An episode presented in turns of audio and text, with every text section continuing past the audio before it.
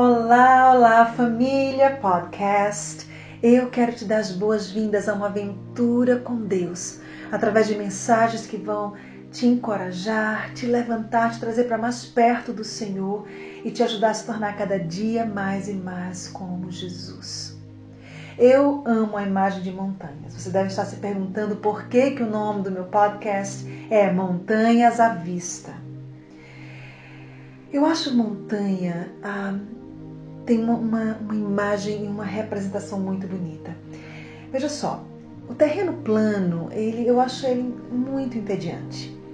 Montanhas, elas representam aventuras, lugares para descobrir, para conquistar, surpresas, ah, cenários bonitos, dificuldades, vitórias e muitas outras coisas.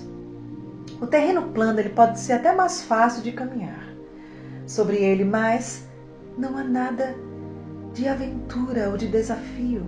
Você já sabe o que está vindo. Que diversão há nisso? A aventura está esperando por você quando você cruza a montanha que está à sua frente. E não é impossível, porque com Deus todas as coisas são possíveis.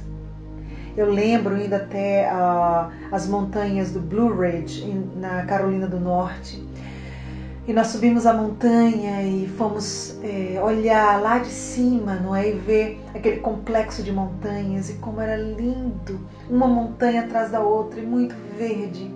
E eu me imaginei com a mochila nas costas, cruzando aquelas montanhas. Eu não tenho experiência fazendo isso, mas quando usamos nossa imaginação, não é? Nós podemos fazer muitas coisas. Na minha vida, eu já passei por algumas dificuldades. A morte da minha irmã, divórcio dos meus pais, a traição ministerial, rejeição familiar, rejeição ministerial.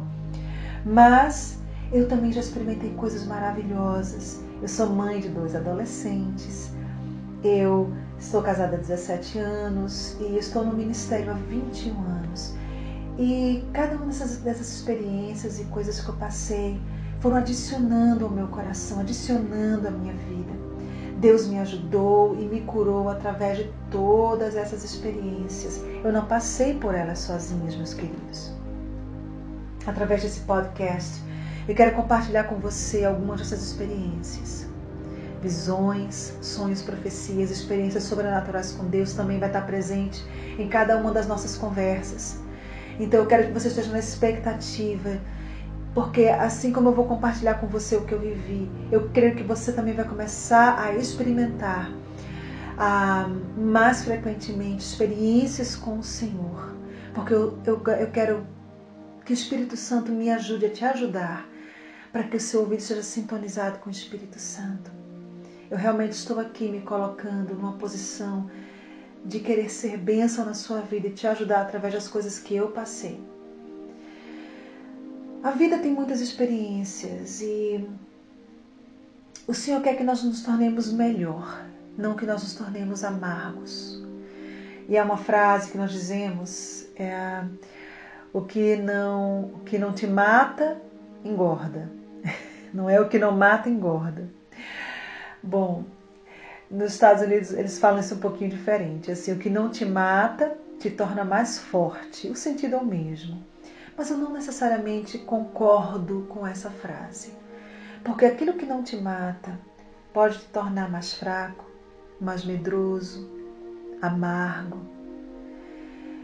negativo. Então, queridos, essa frase não é verdadeira. É quando você passa por essas coisas com a presença do Espírito Santo em você, é que você vai sendo transformado em alguém mais sábio, melhor, mais forte. A presença de Deus e a luz da palavra de Deus faz toda a diferença. Mais uma vez eu vou dizer a você que eu amo a imagem das montanhas e o que elas representam. E sabe, eu sei que elas não representam apenas as coisas fáceis, mas também as coisas difíceis. E não é que nós estamos aqui procurando por problemas, procurando por sarna para se coçar, como nós falamos. Não. Mas é que ninguém é imune aos problemas da vida. Jesus falou: No mundo tereis aflições, mas tendo bom ânimo, eu venci o mundo. Então, o próprio Jesus nos avisou que nós passaremos por momentos difíceis.